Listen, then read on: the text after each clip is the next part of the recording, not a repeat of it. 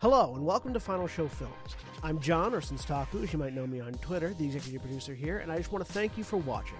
It really means a lot to us that people watch, listen to, and enjoy our shows. If you want to help us keep making these shows as fun and lively as they can be, please join your fellow fans in supporting us at our Patreon page at patreon.com slash fsfilms or by subscribing to our Twitch channel, twitch.tv slash Final Show Films.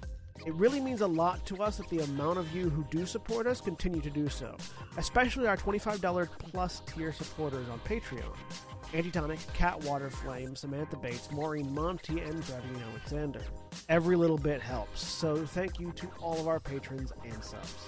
Check us out on Twitter at Final Show Films and on our website at www.finalshowfilms.com for updates, go live notifications, and more. We love interacting with you, so feel free to tweet at us or email us at finalshowfilms at gmail.com.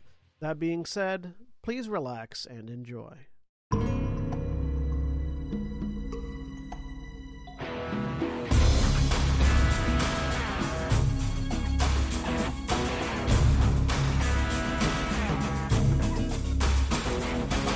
Hello, everybody, and welcome back to Critical Thinking, episode 52? A Test Yeah. of Pride.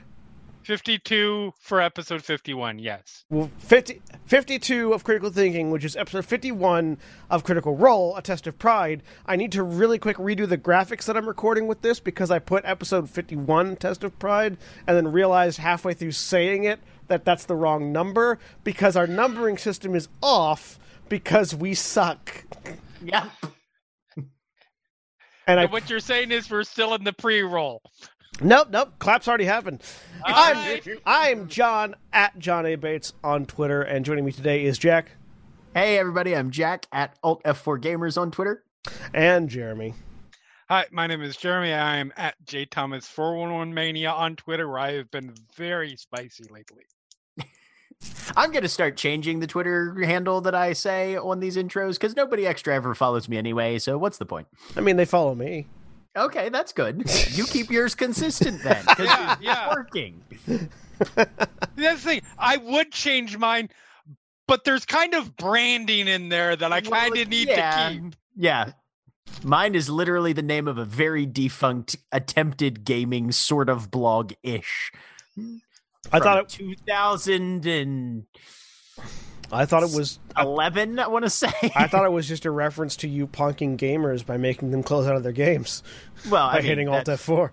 that that that's that's where the reference got started. Yes, it was meant to be a pun. Just don't do it in Overwatch comp games, or I will murder you.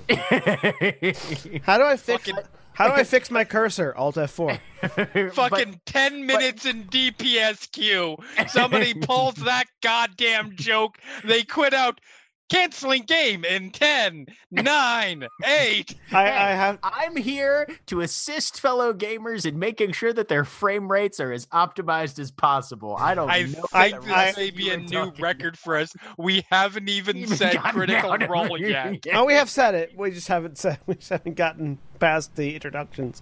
I do have to say though, back in the back in the heady days of BattleNet, uh, watching somebody fall to F to Alt F4 was the best thing in the world. Just Oh, for sure.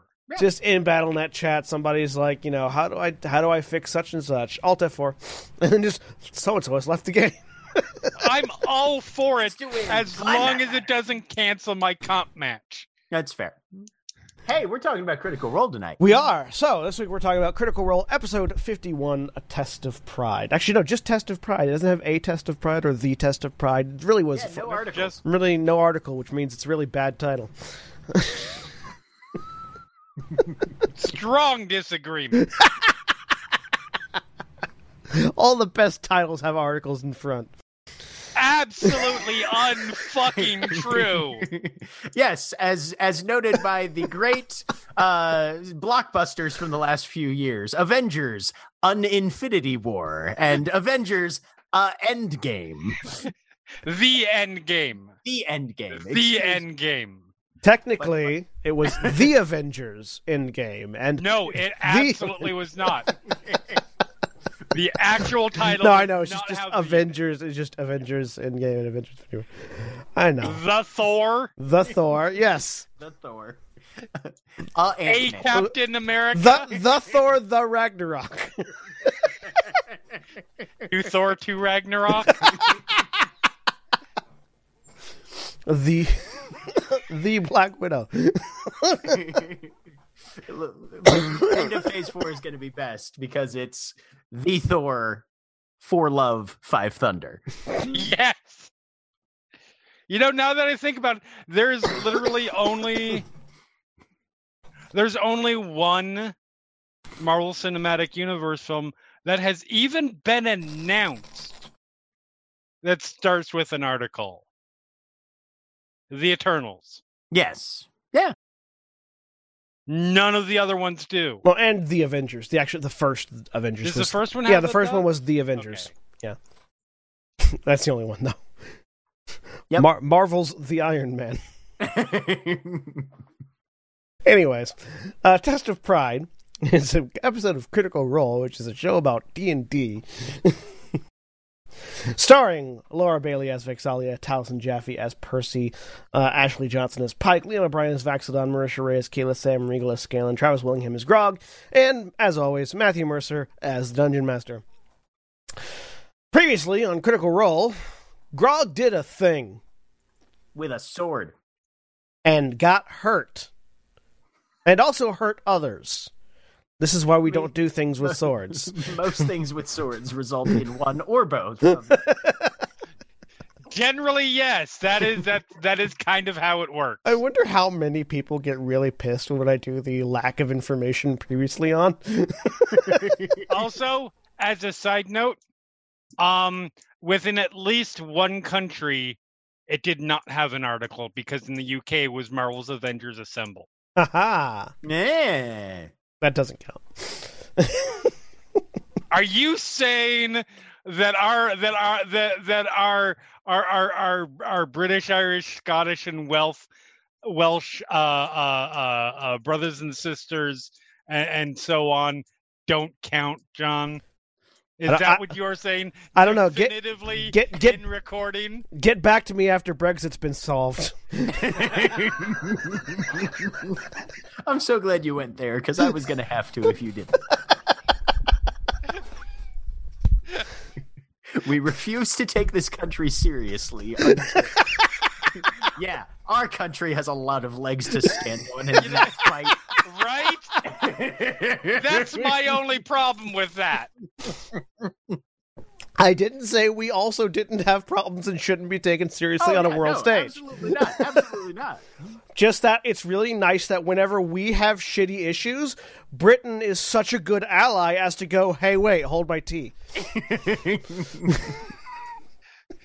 they make us feel loved and like we're not alone. It's not called a special relationship for no reason. we we we, des- we desperately appreciate all our British listeners because you make us feel welcome. Anyways.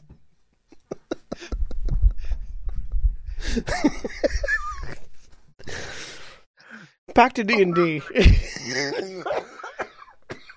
As I die into the mic, Let me just I'm sure that sounded great.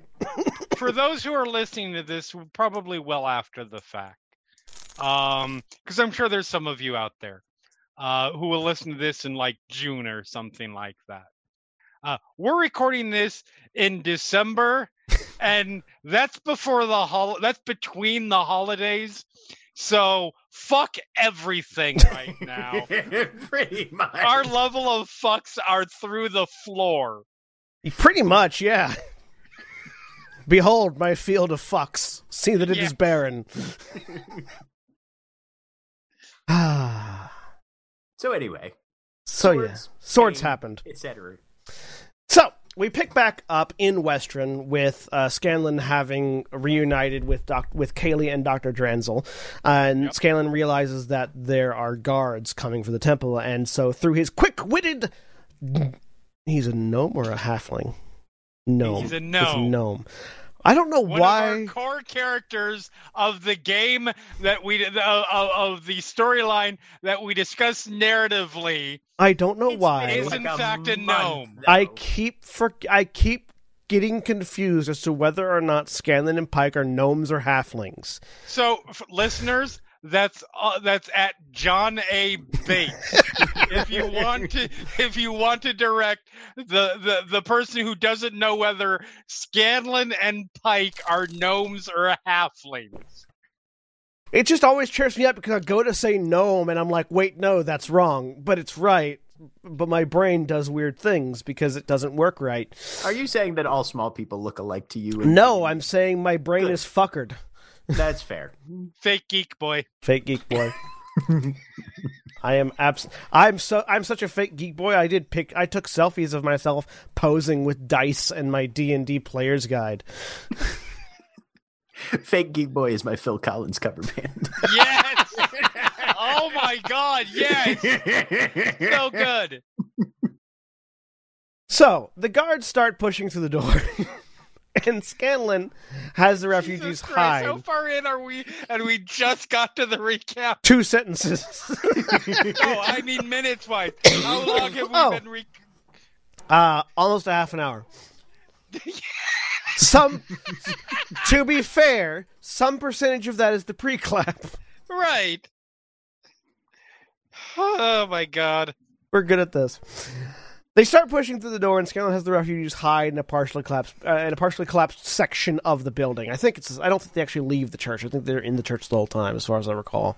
It's been like four weeks since I watched this episode, because I went to a company dinner today and didn't have a chance to watch it again. it happens. I did. I mean, the, my my my boss, my my my actual like boss boss came out from California and paid for everyone to have hundred dollar plus steaks. So it was a good I evening mean- for me. That's a that's worth That- showing up for. That is worth showing. Yeah. It was a really good steakhouse. Anyways, uh, so yeah, they they, they shift him over into a partially collapsed section of the building, and he asks Kaylie for help. Uh, he fills the room with uh with minor with fog, with his horn of fog blowing or whatever it's called. Um, and then creates a minor illusion of stro- of of Stone Jaw, Strong Jaw. Now, refresh my memory. Prior to this moment, have we ever heard of Stone Jaw, Strong Jaw?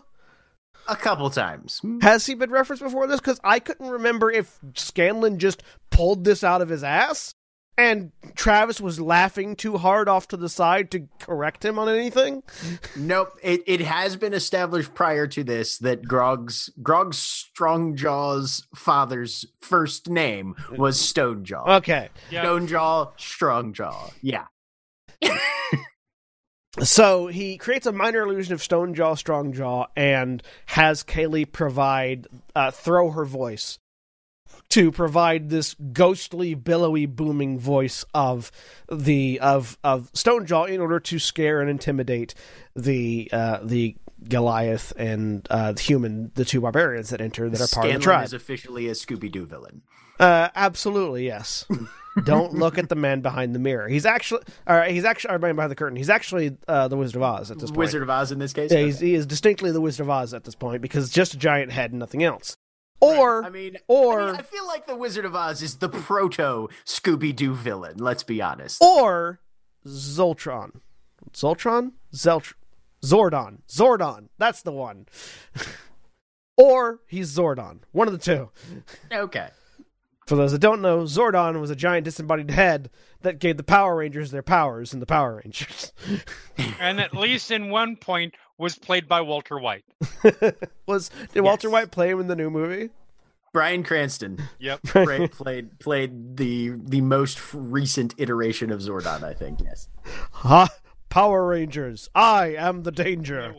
I am the one that I am the one who knocks. I- Say my name. the much darker Power Rangers. Let me. I would have I would have watched it though. You know what though? New Power Rangers, and this comes from a guy who is not a big fan of the original. New Power Rangers, not bad. Honestly, so if you're really so if you're a fan of the original Power Rangers, don't watch it. If you're not, go ahead and watch it. No, I mean, yeah, I don't know. I haven't seen it, so I actually can't say whether or not I can't give an opinion on it because I haven't seen it.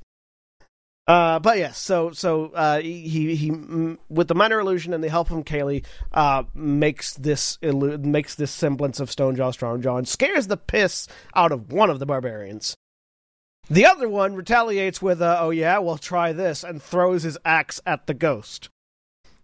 Even if you're, even if it was a real ghost, don't throw your axe at a ghost. People, it won't come back Unless it's a returning act. unless it's a returning axe. That's fair. This one Yeah. isn't, and it just flies off through the illusion it's and clatters somewhere in the background. At which point, the uh, disembodied head of Stonejaw, Strongjaw, begins to denigrate and berate these two barbarians into drawing the rest of the barbarian tribe out to one of the gates, the gate where the rest of Vox Machina has been hiding in wait.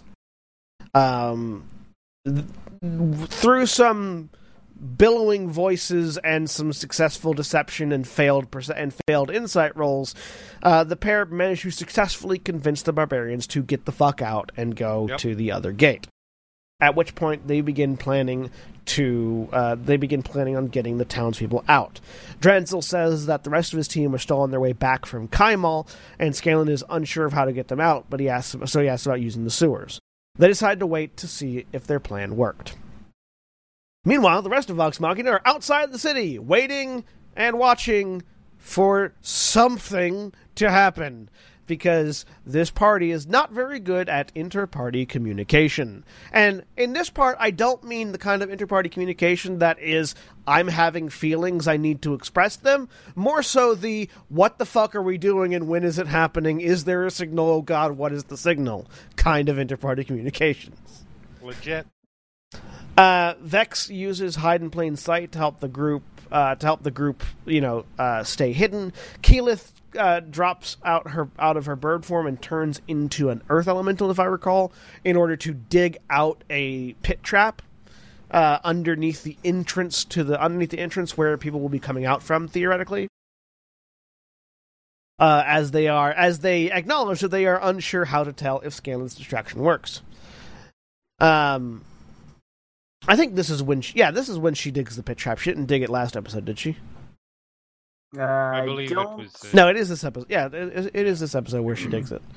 Yep. Um, she digs the pit trap. the The rest of the party sort of rearranges themselves, uh, and uh, eventually, uh, six figures come out towards the gate.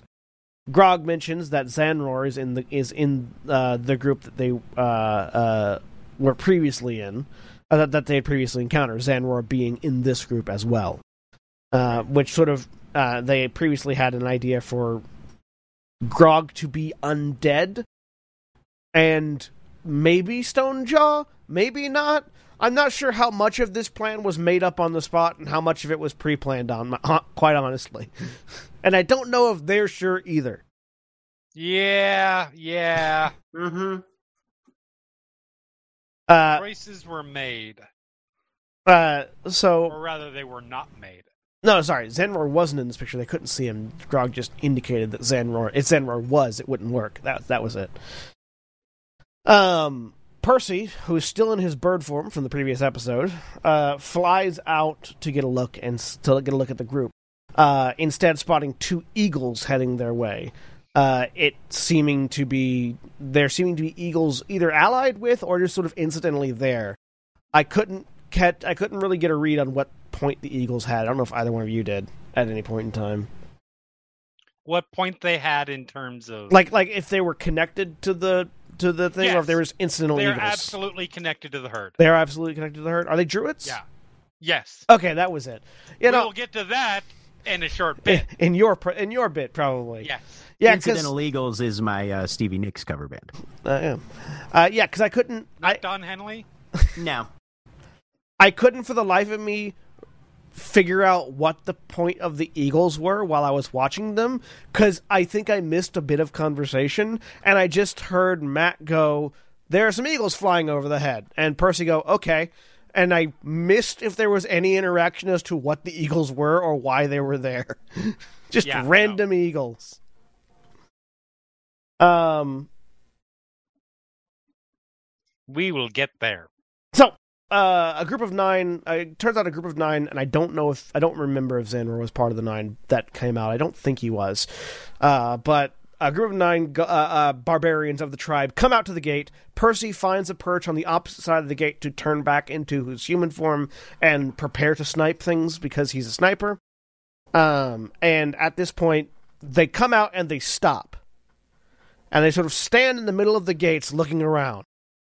Because they had been told the ghost of Stone Stonejaw Strongjaw was there. And there was nothing there.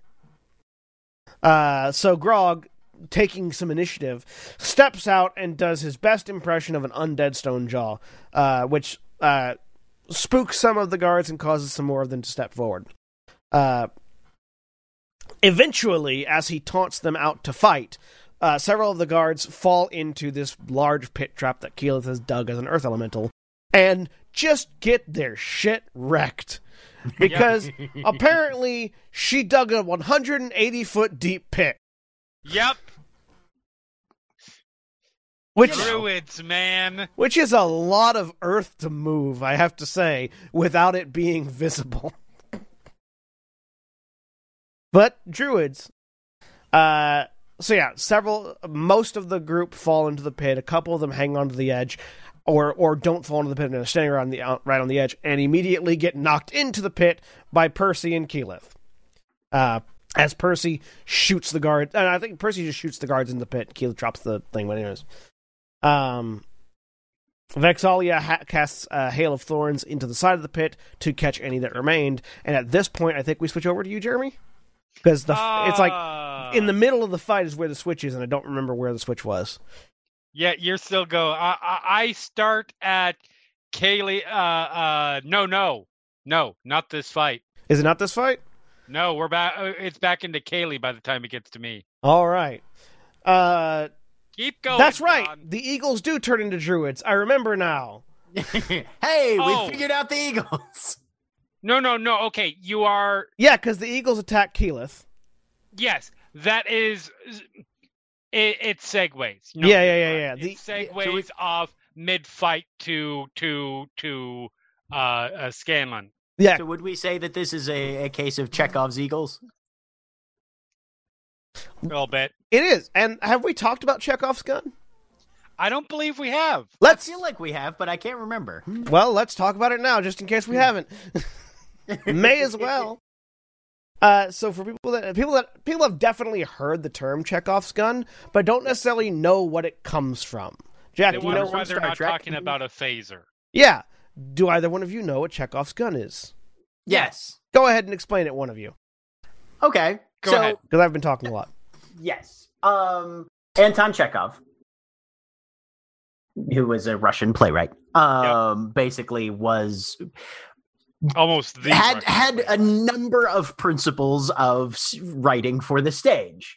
And one of his things was take out everything that's irrelevant to the story because you know real estate is limited et cetera et cetera lots of Right. background for why you would do such a thing. But he had a he had a strong adherence to the concept of if something's there it needs to be relevant. And the the example he used was if you say in the first chapter that there is a rifle hanging on the wall in the second or third chapter it must absolutely go off. If it's not going to be fired at all then it shouldn't even be hanging there.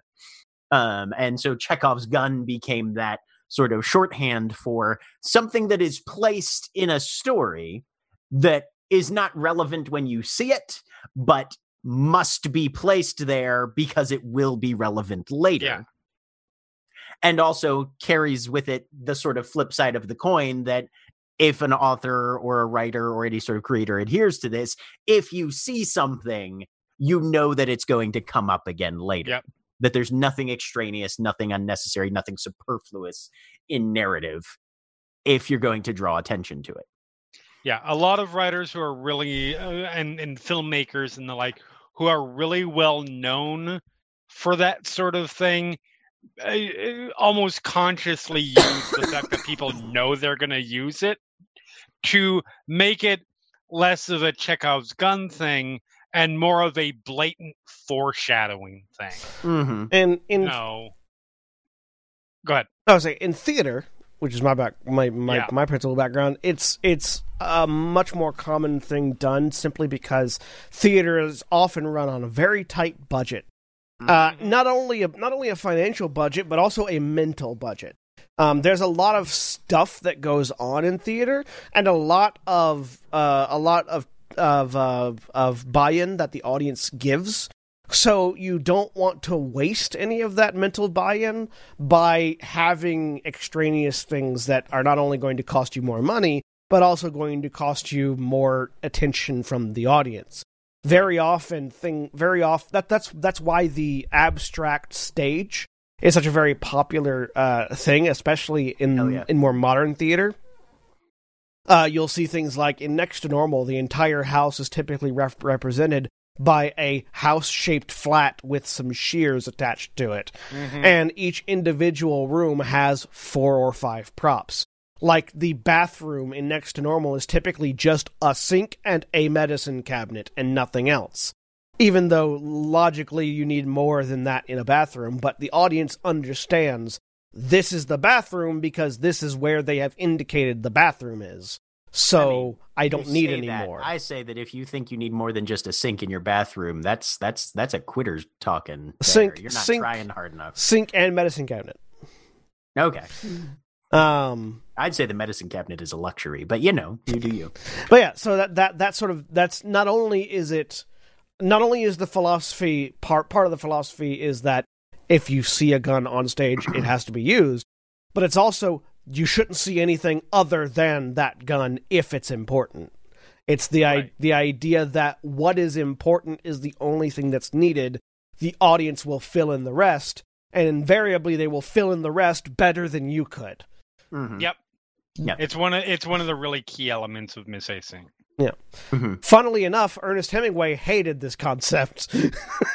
You don't fucking say. he he hated it so much What didn't Hemingway hate? Right? though? He- Besides whiskey and suicide, I mean. he hated it so much he wrote a short story uh, he hated it so much he wrote a short story in which he introduces two characters in the first chapter and then never talks about them again Yeah.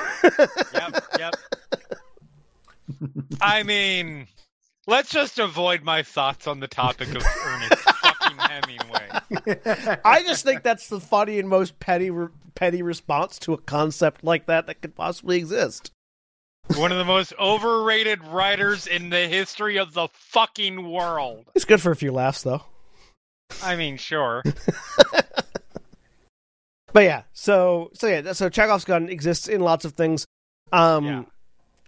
That is not to say, especially in film, that everything you see is important. Um No. cuz there's lots of there's lots of little details. Set dressing is a thing, especially in film. Oh yeah. Mhm. To make a set to make a setting feel uh like a lived in place or like a real place.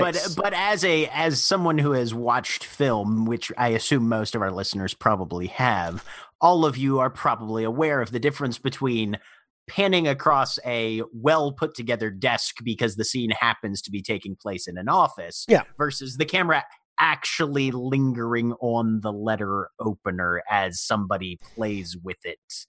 And the music sort of builds that eerie crescendo that tells you yeah some fucker's getting murdered with this thing. Well, and more to the point, particularly over, I would say, the last 10 years, um, it's become incredibly common in uh, film, but particularly television.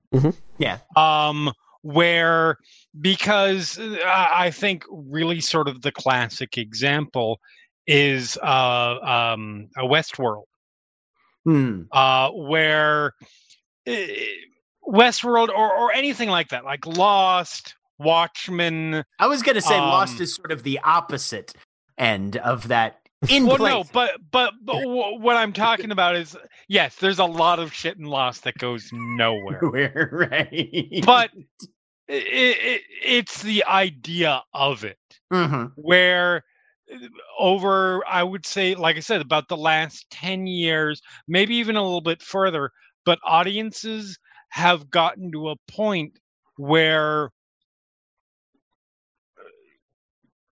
th- they're savvy and clued into these kinds of things. Not that Yeah. audiences before weren't savvy, but i the more that this stuff becomes, as they call it, water cooler talk, Mhm. um, the little, the little, the little clues and and this the the the the theories and all that stuff comes out in very real ways and the the fact that uh going to westworld the fact that they filmed the entirety of the show before the the first season before the first episode aired and they were from an objective standpoint very clever about it. like it's a show that i really enjoy and it's a show that i think is very very good at playing with perceptions and cleverly hiding stuff people had ed harris's secret figured out by the first fucking episode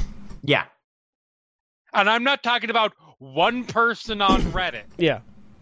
I'm Mhm. talking about there was a very sizable portion of the fan base who had figured this shit out.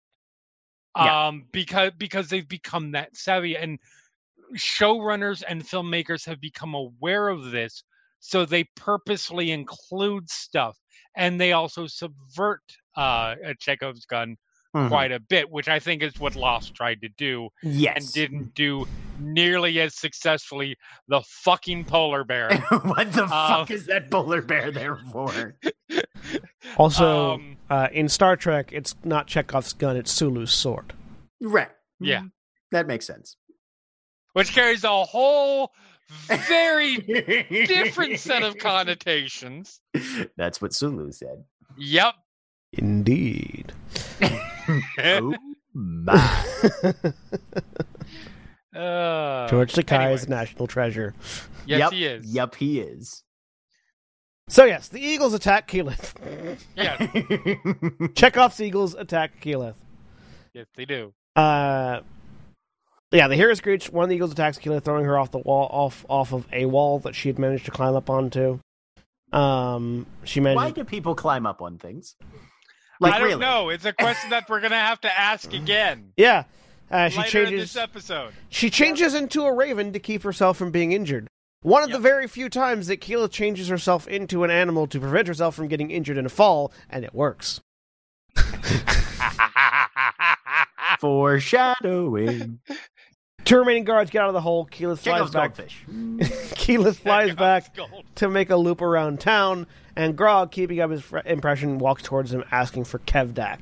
He, rec- he recognizes one of them who was Suda, uh, who who saw through his Stone Jaw impersonation, Yep. and whom he then proceeded to kick into the pit after Yep. getting the information he needed. And kicking, uh, uh, the "I am Sparta" moment was the was the end of my section, I believe. Okay.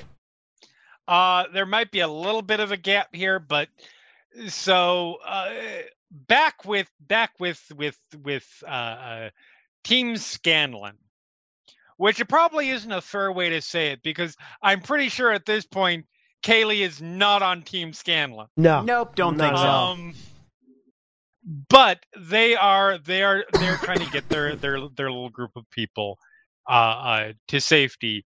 Uh, uh Kaylie casts hold person on on some guy that saw them. Uh, Scanlan tells Dranzel to get all of the people outside of safety, and then uh, uh, he books it to uh, books it to the Western Gate. Um, that was the little aside. Um, at, at this point, back to the rest of the group, Keyleth comes out of Raven form and, uh, uh, uh, having done scouting, uh, reveals that the townspeople are being pulled out of their houses. There's a strange group of orcs that are approaching. Um, they attempt to make uh, contact with Scanlan with no luck because too far away. Uh, Percy heads starts heading through uh, heading into the city through rooftops with Vex following. Uh, they see the giant eagles. Uh, Vex attacks the one that tries to. One of them attacks. One of them tries to fly away. Vex attacks that one, does enough damage, gets changed into the form of an elf, and goes whoo splat. the The, the term- dangers of being polymorphed in the air. Hmm. Yep. the term puddle of elf is used. Although, to be fair, that's used by one of the players and not Matt. Puddle of Elf is my Metallica cover band. Okay. Yeah. Yeah, okay. I'll, I'll give right. you. I'll give you that one. Um, B plus. Solid B yeah, plus. yeah. yeah. I would say it's it, it's my it is my uh, uh Jimmy Page fronted mud cuddle. cuddle. Yeah, Puddle of Mud was too obvious. That's why I was. it is no, that's yeah, that's that's that's why Don Henley didn't make my you know That- that's incidental also legals. fair. right yeah Um, listen, it's midway through the holidays. I have no brain power. okay Um, but uh, uh, Vex or Percy, sorry, Percy, fires off a shot and drops the other one. Uh, Where- Keel's go- Perhaps you remember. Where did we get the quote from Percy that was the best quote of the night? Which was, "He died as he lived, deeply unimpressed." not in my section, I don't think. I think it might have been after Grog kicked the dude into the pit. might have been. because I feel because I I wanted I I just need to draw attention to that quote because it is the quote of the night as far as I'm concerned, Fair. Taliesin frequently gets quote of the night though Yes. let's be honest and I couldn't And then other times, life needs things to live. Right. exactly. Um, feast or famine. Um, Keyleth goes to check on the one that she shot out, or that that that uh, Vex shot out of the sky, and they are very dead, very very dead. Uh, it, it is suggested that their quarterstaff is broken because they fell upon it, Ow! and not Ouch. like it landed it landed like on the ground and fell flat and then they fell on top of it no mhm. they they impaled themselves on their own quarterstaff And that's Yeah. impressive because Yeah. quarterstaffs are not pointed. no but if you are falling with enough velocity Anything's a doesn't point. matter yeah um so percy and vex keep going into the city while vex complains that they're going in like seven different directions at which point i think have you are you new to this group Vex? Vex? Yes, Because- we're going in seven different directions. Yes, and often you are going in one of those seven different directions. Yeah, right. Uh, but uh, uh, Scanlan actually ends up seeing Perks, Percy and Vex, and makes contact with them through the through the earring. Says he uh, he he he says, you know, I may have alerted everyone to our presence, but that's okay because that was supposed to be the distraction, right? uh, they have a nice little moment. Uh, Pike makes sure to say that she's glad that Scanlan's okay. Uh, Scanlan's asked them for direction of what to do, and they decide to to to gather up and all get in one place, which is about a block and a half away from the center of town. They end up going into breaking into a building in order to get some privacy and have a discussion. Because if there's anything Vox Machina like to do, it is plan at length. yep Plan at Um, length in situations where they shouldn't be planning at length. Yes. where they don't have time for it they have a they have some discussion about trying to find Pike's grandfather Wilhelm, and also how to approach Kevdak. Uh, they do con- they they consider having everybody get into sort of advantageous positions while Grog approaches and issues a challenge to him. Um, the, there's some discussion about going to find, like I said, find Wilhelm, which gets brought back up. Um, ultimately, they decide to take a short rest in the middle of all of this. Um which uh, which does have tactical value. They that way they can sort of recuperate the resources and of course do more discussing. Right um Now, from a composition perspective, I like this idea as well. The the capacity of taking a break from an action sequence, a protracted Mhm. action sequence. Now, granted, they don't necessarily use it for character development at this point. oh, But from a construction from from a structural standpoint, I would say that this could narratively be a very interesting beat of here's what we've done so far. We literally are able to stop in the middle of our fly by the seat of our plants pants invasion plan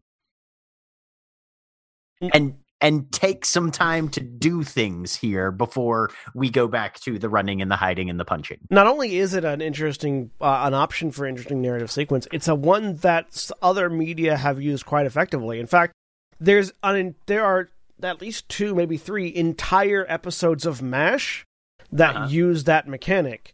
Um, uh, the ones that I'm thinking of are typically whenever somebody gets sent to the front lines, they'll have they'll have uh, frantic surgery on the front lines while the entire room is shaking and things are falling down and shit's exploding outside, and then five seconds of calm where Yeah. the surgeons will be exhausted, leaning against each other, talking, having an emotional moment, and then back to frantically trying to do surgery. I'm Um, super glad that you referenced your your usual reference, so that I can I uh, I don't feel it doesn't. I'm not doing it all by myself because the one I was going to mention was the classic example of this, as, far as I'm concerned, in terms of modern like genre sto- uh, television, would be Buffy.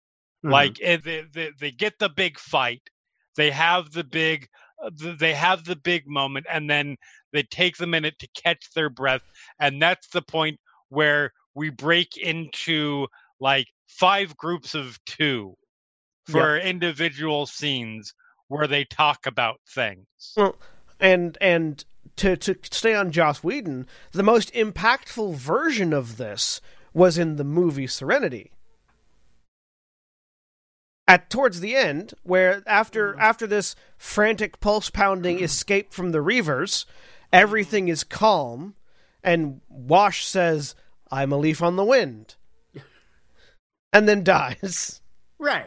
which Yeah. is ab- which is absolutely sort of the the sort of the ultimate evolution of that idea where ev- frantic frantic frantic frantic pause breathe and then the subversion of that is Yeah. immediately taking it away Right. Yeah, that's definitely more subversion. yeah, yeah.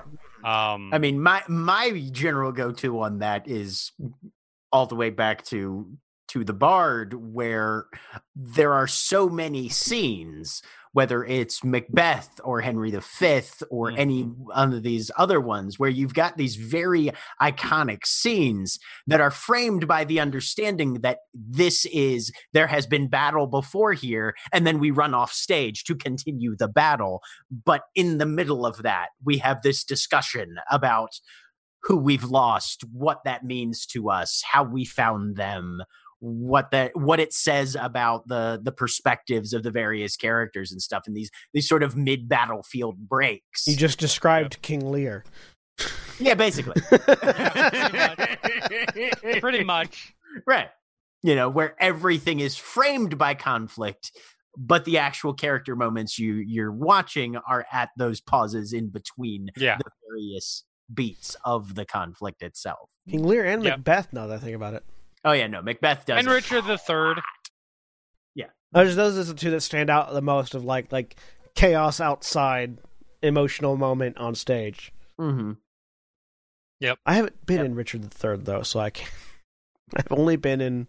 I've been in Macbeth and King Lear and Now, a few Best, others. his best work, his absolute best work. Mac- Macbeth just reminds me of the best dating and relationship advice. Find somebody who looks at you the way a woman looks at a knife that she's not sure if is actually really there.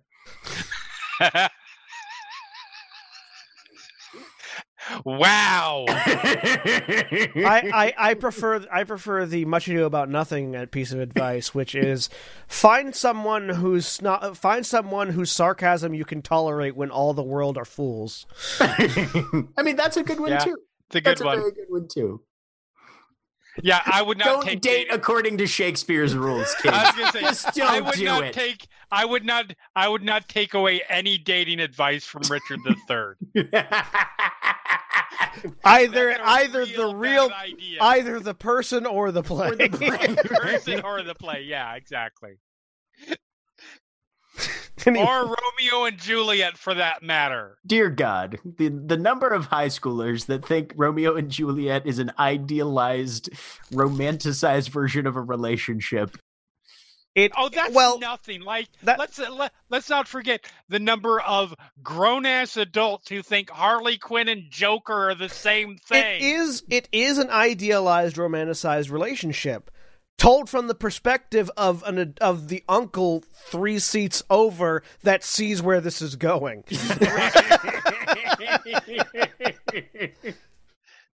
because it was because it was Shakespeare saying kids are stupid, huh? yep, basically. yep, basically. more or less. All right, so, but no, they actually there is a little bit of it. It's because Pike actually does raise the the the the the question of Wilhelm again, um, because obviously this is somebody who's very important to her, and how the, could they get somebody to that to her or to him, um, just to see if he's okay, etc. Maybe they throw in a maybe he can help sort of thing, which really seems to be like let's try and find a way to justify the tactical value of going to check on on on on this old ass gnome. I was going to Tosche Um, Station for some power converters. Right. um uh and and you know it's it's actually brought up in almost uh, Keyleth brings up in almost sort of a it's a weird moment for Keyleth to do. It's the kind of moment you would expect Percy or maybe uh, the one of the twins to do. But she basically says is there any tactical value to going to find him now as opposed to going to find him after we do the whole Kevdak thing? Which is a valid point, Yeah. but not one you would expect Keyleth to bring up. I, I, I find it interesting, particularly in this, not only because for the past little while it's felt like Keyleth has been trying to learn from Percy. A little bit. Like she's been like like you know doing alchemy with Percy. I think yeah, she's been doing alchemy at this point, hasn't she? Yeah. But they've also been very much coming uh, coming uh, butting heads at times. Yeah. But I mean, you butt heads with your teacher all the time. And this feels like sort of the the progression of that that characterization that has been happening kind of in the background where Keyleth has been studying people that she wants to emulate in her eventual role as a leader. And I think she has sort of grasped onto Percy as a leader amongst Vox Machina and is sort of has been like yeah butting heads with him absolutely but there have been this isn't the first time where she's done a thing that's particularly percy like You're not wrong. Mm-hmm.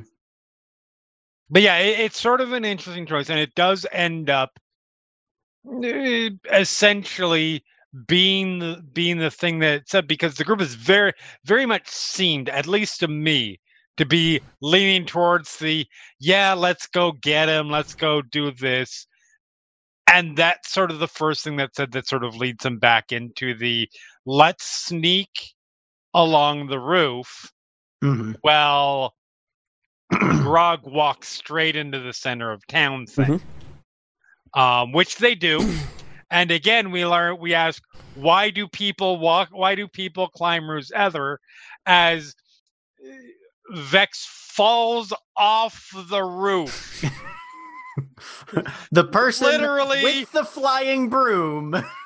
literally falls off the roof.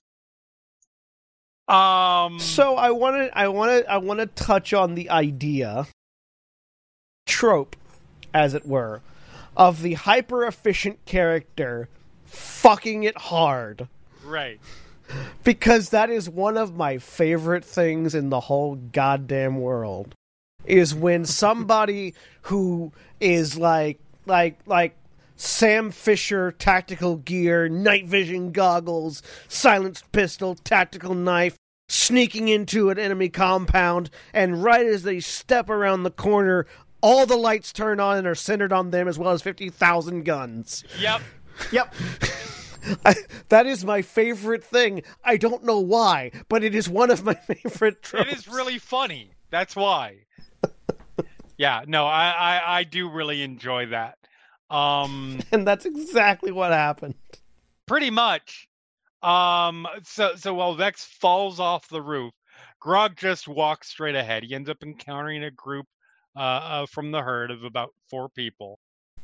Uh, convinces them by way of a natural twenty persuasion roll. um, that he of a factual thing that he's a member of Kevdak's family, and also that he needs to that that, that, that he needs to see him, and that Kevdak will will will will want to see him. All of which are technically true. And the best kind of That's true. kind of true. Yes. Right. Technically. So they have him walk to the front and walk behind him as he makes his way along. Uh, Grog being Grog, and this being, you know, his, herd, his former herd, uh, although he doesn't know these individuals, can't help but just talk a little shit and asks, quote unquote, what's it like to be the bitch of a dragon? Um gets sort of a threat in return. He manages to keep the group mostly with him when thanks to another horrible roll pike ends up colliding with a corner while turning into an alleyway and making a loud noise. Yep. um two of them go to investigate. And the party acts in in in extreme unison as vax reminds me how fucking terrifying he was as a combatant at this point. Oh yeah. as he just straight up grabs the grabs him around the around the head and straight up murders a motherfucker. Just Like, one shot. 60 sit- uh, it takes two shots because he right yeah take takes takes okay But- it takes two shots because i don't know if you were watching it because i started watching it Yeah. around this time as well yeah did he remember that assassin gave him an auto crit since it was a surprise he had to he had to he Okay. did 66 Alright. damage on that first attack because i don't remember exactly what level they're at Yeah. because no he definitely he did like there there was no way that was not an Yeah, no, for for 66 damage on the first hit, that's a crit. okay Um, he did like 66 damage to slit his throat, and then just stabbed the person in the chest in the chest for another 20 some. One Yeah, and with, two. with an additional Yeah. yeah, addition It's of poison and essentially shit he like narratively, that's a one. That's a he one. made he Yeah. made the he made the knee kanji, which is Japanese for two. Yes. Yeah. um, I'm doing calligraphy you are. with a knife. Um, meanwhile, so while he one shots this person, the entire rest of the people that were there end up teaming up on the other one. Keyleth casts hold, which of course leads to the to to Vex or Vex, Scanlan, and Pike all wailing on this other person. Pike caves the poor halfling's face in. yep He's still alive. And then Scanlan pulls out and uses Myth Carver as a weapon For the for the first time. and last time. no no he'll use No. it again no, later. no, yeah, he uses it again. He will use it again right later. he will use much it again later. It has Much not later. awakened yet. right Um, and yeah, and just puts the sword right through the guy, the, the half the fucker's face pulls it out. There's no blood on it because of how Myth, Myth Carver works. And at this point, it's Jack's turn. So th- the assassinations that are happening back here are not completely unnoticed by the rest of the group that is escorting Grog. Grog's interactions with them though i mean to me this is kind of classic action d&d where you've managed to get one person one individual into a position where they are able to command a level of attention from the enemy who doesn't entirely understand just how much enemy they are to this group. And the rest of the people are managing to come along behind and sweep up It's the occasional straggler. it's literally an escort mission from Assassin's Creed. It, basically, yeah. Right. Um, and as they start getting closer and closer to the town square, Grog is keeping up this running commentary of the fact that he he's he's surprisingly subtly sowing the seeds of planting questions in the minds of these individuals who are members of the herds about the capacity of their leaders' uh, capabilities. Kevdak, according in Grog's explanations and commentary, is presented as an individual who has knuckled under, who has denied or lost the honor of the herd of storms, in that he is no longer leading them towards places of their own choosing and in pursuit of their own prosperity, but has made them vassals more powerful entity. He's sacrificed their freedom, and the reward that they are getting from it is minuscule at best. They l- managed to make it all the way to the town square. Where some actual members of the herd that Grog recognizes and that recognize him in turn meet them, uh, specifically an individual known as Greenbeard, who's got a kind of fucked up eye and a l- level of medical discharge from that that makes this green crusty whatever nastiness across the lower part of his face and and neck and Grog encounters and engages him in a little bit of repartee back and forth along these same lines that he remembers when the the herd had things to be proud of, of that they when they were the masters of their own fates when they were the ones who who called the shots and who didn't necessarily just run things on behalf of a larger predator and give the lion's share of what they took over to this this individual. Um calling out ultimately kevdak to to confront him personally now when when kevdak comes out after greenbeard sort of calls him uh, to to confront and and interact with Grog, it's very clear already that this is an extremely powerful character. I think Matt does a great both show and tell in this case of the the the the the just raw power and and danger of this this Goliath who has taken over the herd and who is who's leading them at this point. There's a little bit of back and forth um and grog eventually challenges kevdak directly for leadership of the herd which is when there's and and and this is this is not a, a trope that is that is new this is something where you see that you know the the con the concept of if i can beat you i get to take your place is something that's that's fairly consistent i would say throughout a number of of fictional settings and and and stories that most of us have probably encountered but that seems to be the sort of mechanic upon which the herd of storms runs as well kevdak basically charitably from a from a certain point of view allows grog to assume a temporary membership uh in in the herd since you have to be a member in order to challenge for leadership. Um and basically and and the battle engages. You say battle. oh yeah. It's a battle. It's a battle between two people now the the fight obviously is slanted very heavily in Kevdak's favor from the jump.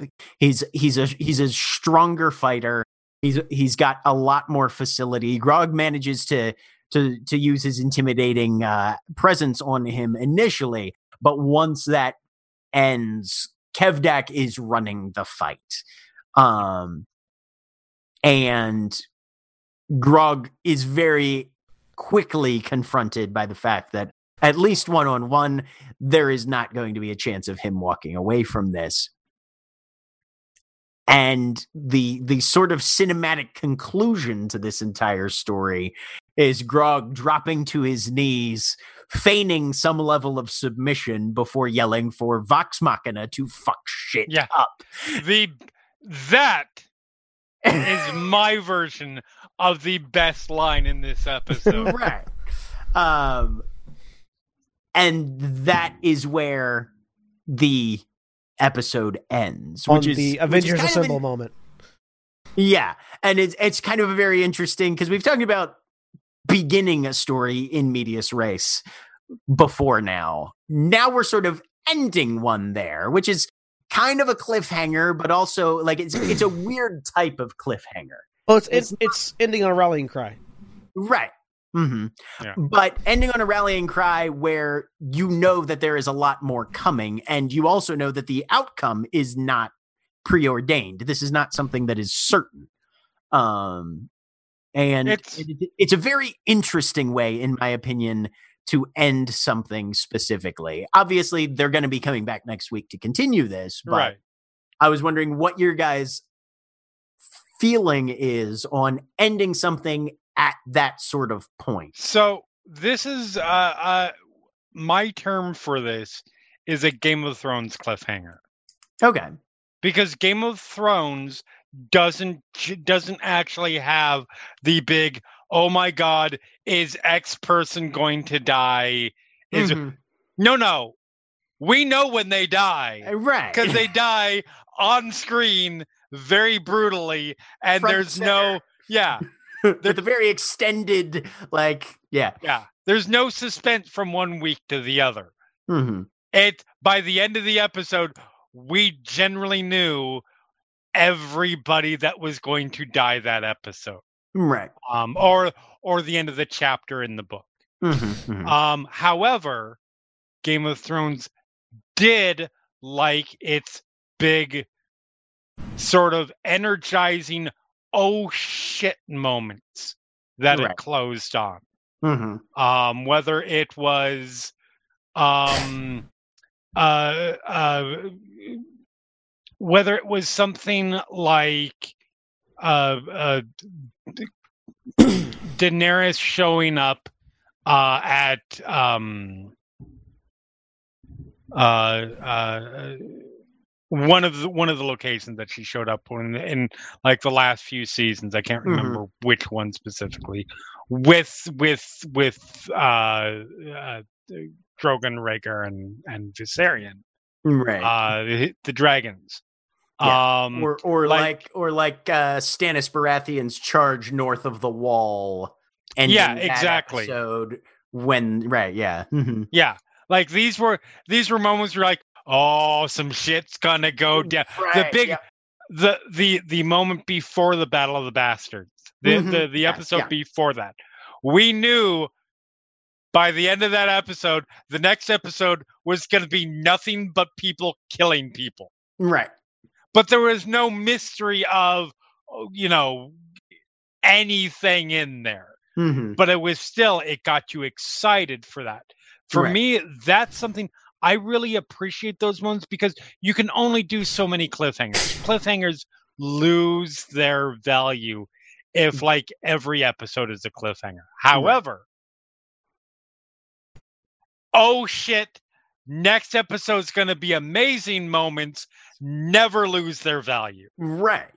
Yeah, because it's because it's a setup. It's a preparatory. yeah It, it's not necessarily ending on a question as much as a as a note of anticipation. yeah Right. So I know this tactic from two places. And Okay. the fact that I know this tactic from two places really reflects on who these people are as entertainers. Uh, one is from anime. hmm Anime, uh, episodic anime that Oh, is- that yes. is that that, The great that happens as anime. Anime. Yeah, yeah, yeah.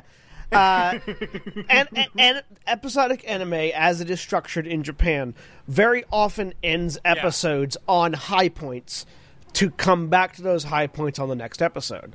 And that comes from their chapter esque structure, where lots of chapters in manga and in storytelling will end on a dramatic moment, and then that dramatic moment will be resolved in the next chapter, which comes to out next week. it to the point that it's a fucking meme at this Yeah, point. yeah, Yeah, absolutely. like Dragon Ball. Uh, exactly. Like, Dragon how Ball's the many premier one. Dragon Ball and Yu-Gi-Oh. How many times is it like in All the, the middle fucking of time. the yeah? all the fucking time. And but and, and so as voice actors that makes sense. The Mhm. other one is musical theater. And Yep. we all know Matt Mercer is a huge theater geek. Um Right. particularly the one that I'm thinking of in at the moment and the one that most people will be familiar with because it had a movie is Les Miserables. Yeah. Um the the ending of the first act of Les Mis uh, which in the theaters is where the intermission happens, and this happens all the time. Musical theaters.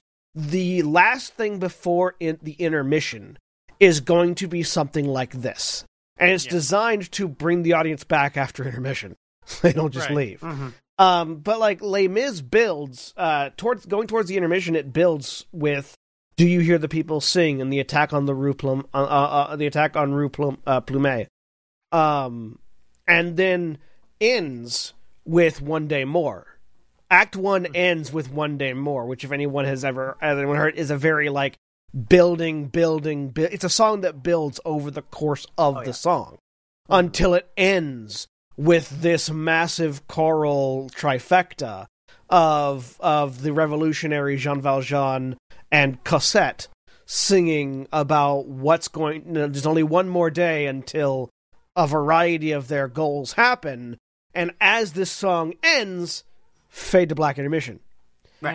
Mhm. and it's Before anything actually happens. yeah, before anything actually happens, we build up, build up, build up, build up, build up, stop, and you get to you. It, it, it's a technique that holds people at that moment of tension, um, and it's a technique that plays on. Uh, I think it's called the completionist syndrome. Uh, uh, which is which is a mental which is a which is a psychological uh, thing where human beings have to complete things. We have Yeah. to, even if we know what the completed thing is. Like if you have a puzzle in front of you that's made up, it's like a 52 piece puzzle, and one of those pieces is not there. It will drive you crazy until you put that piece There's a in. whole genre of YouTube videos out there about that. Yep. um, Unsatisfying videos. Yeah. And and it's it's a your brain keeps thinking even if you're not actively thinking about it, your brain keeps thinking about that thing, trying to put it to trying to finish it until you actually finish it. Yep. And it's something that it's it's a it's a psychological manipulation that the musical theater has used since the dawn of time uh in order to keep people coming back and it's definitely when you're that immersed in theater like like like like Matt is this is exactly where he where where that sort of gets pulled from where Matt and the rest of them are this is exactly where that gets pulled from that desire to end on that not quite cliffhanger but that crescendo of emotion. And it's it it's perfect. Like it's it's sort of uh, sort of a perfect ending to a thing if you want it to continue. Also, by the way, the, John, you have just you have just caused another another property to be added to our to our list. oh Les Mis?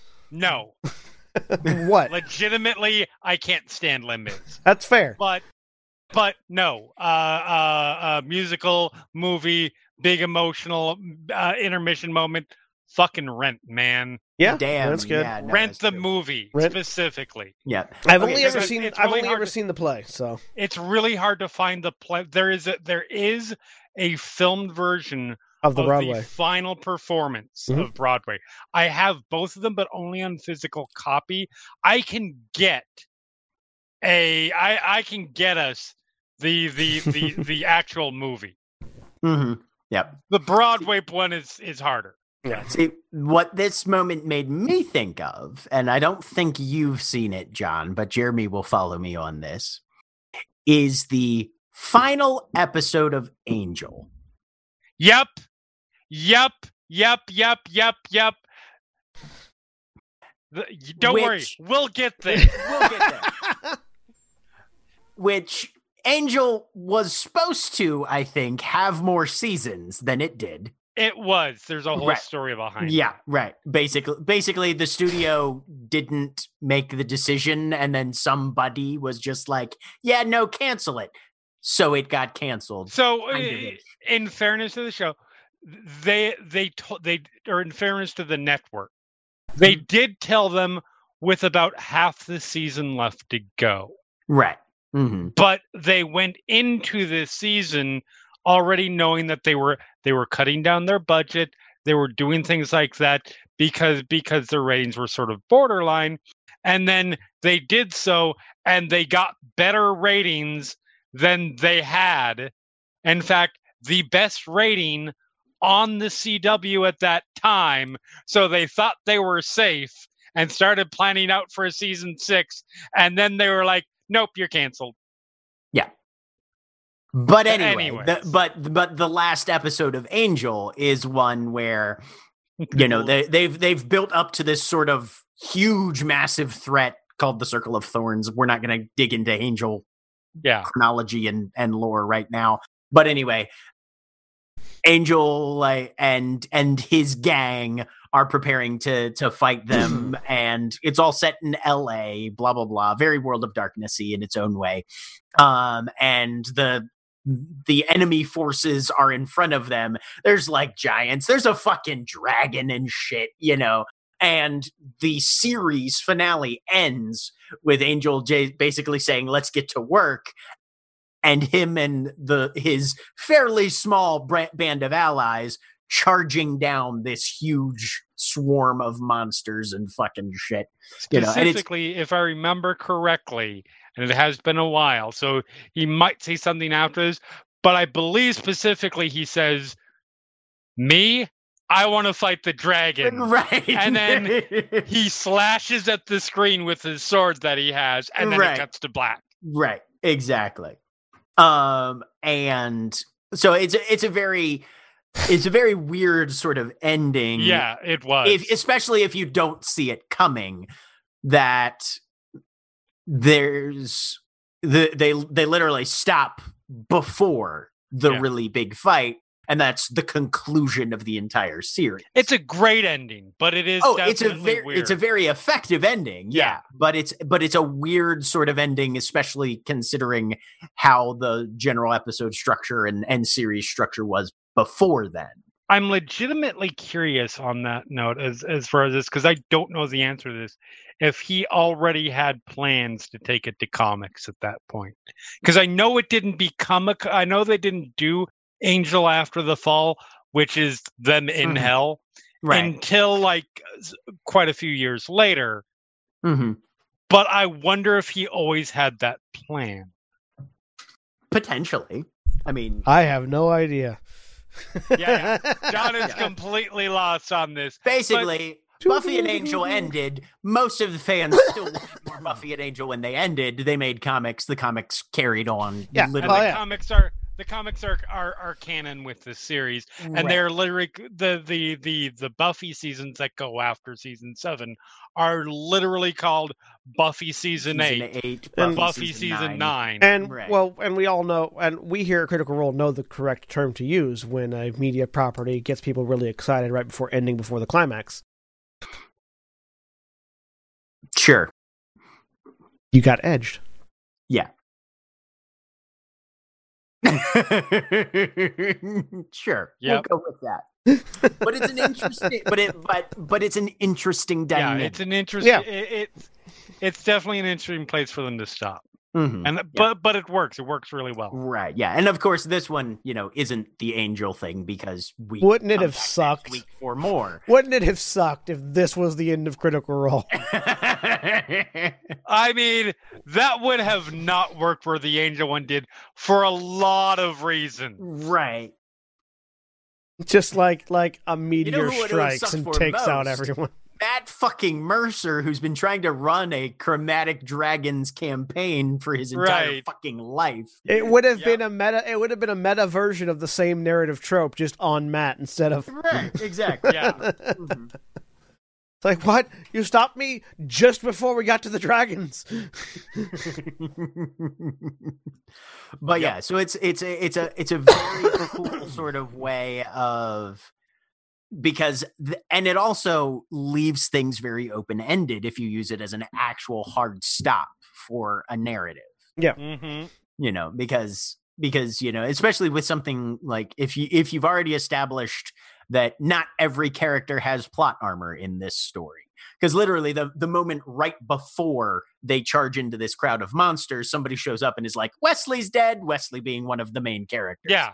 Um you know and and things like that and so it's like yeah no there's there's there's there's already very strong risk Yeah. and, And, very it's like strong peril and then you're like all right and then they charge for the monsters but before they get there end credits Yeah. and it, it's such a very specific setup too because it is what is surely an insurmountable group of bad guys for a group of literally five people Yeah. right. That said one, one, of, of, them whom is, suffering from a terrible stomach wound at the time. Yeah. One of them is angel who is a vampire who survived a l- who survived probably worse than this. One of them is literally a hell god. Illyria yeah. Yeah. Mhm. best One of the- character on the show one of them is spike who has died like i don't know 12 times already probably like yeah like there Is Spike and So are Spike and Angel not the same character? no they are not No, No, very much not. buffy fans that is at john a bates on twitter That shows you how little I know of Buffy. no That's they're okay. We'll very different that. characters yeah. one of them one of them is a fantastic character uh when for for the most part and the other one is angel um no angel Oh, great character. Angel is Dave Boreanaz. Yeah. I Yeah. thought Angel was um was james Marsden? was James Marsters. no yeah, no, Spike that's is Spike. James Marsters. Spike is James Marsters. Okay. I thought Angel was James Marsters, and I knew Spike was James Marsters, which is why I was confused. Oh, okay. Mhm. Yep. and no. S- angel is a f- Angel killed a dragon and then went on to work with the FBI in in Bones. I- I- and he's a fantastic character. The absolute second they got every second that he was not dating Buffy Summers. Yeah. Like when he was evil, he was a fantastic character. They had definitely broken up. At that. Is Angel also a vampire? Yes. I know Spike's a With a soul. vampire. Angel Angel is specifically Spike's uh like sort of not, not grandsire, grandsire, yes. grandsire. Uh-huh. Um, and he is the angel with the soul. Long story. Yeah. Cursed by a Romani. I guess it's not that long of a story. Basically, vampires are uh, terrible. Four words, got it. don't Yeah. have souls. When you give them their souls back, then they start feeling guilty about all the horrible things they've So wait, done. he was and their lives suck. he was cursed to have a soul. yes, Right. because then he has he because he still has to live with all the terrible things he's done. now and with the that, now with the that- human conscience. Yeah. Because Does- you don't ha- if it, basically in Buffyverse, if you are if you become a vampire, you are essentially a demon version of you at that point. Okay. And but does having a soul make you immune to all the things that vampires are normally weak to? No. No, Okay. Okay. Yes, he still could have walked out into the sun So That why didn't he just walk out into the sun? because they get into need- that. Yeah, they they get in that. There's a lot of reasons why, but um, no, yeah. once in a while he does, but you know that's Yeah, but uh, but yeah. So it, it's it's it's a fairly, it is enough of a group that you're like, you know, they're probably not going to make it through this, but they could.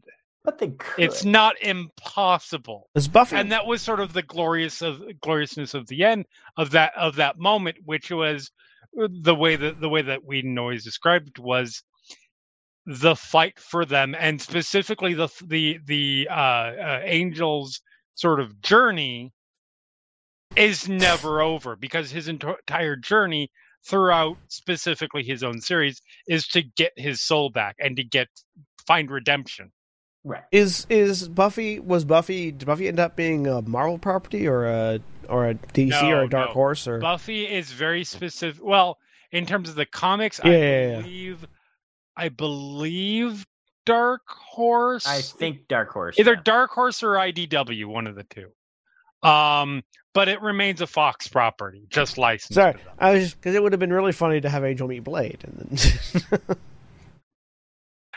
I'm sure that crossover will happen at some point. Weirder shit has happened this year. They had Batman crossover with the Teenage Mutant Ninja Turtles. Eh? I have Two no words. like three years ago, they did Archie versus Predator. That I remember. that I remember because I because I because my response was they still make Archie comics. Yes, and they're Oh, really yeah. fucking good now.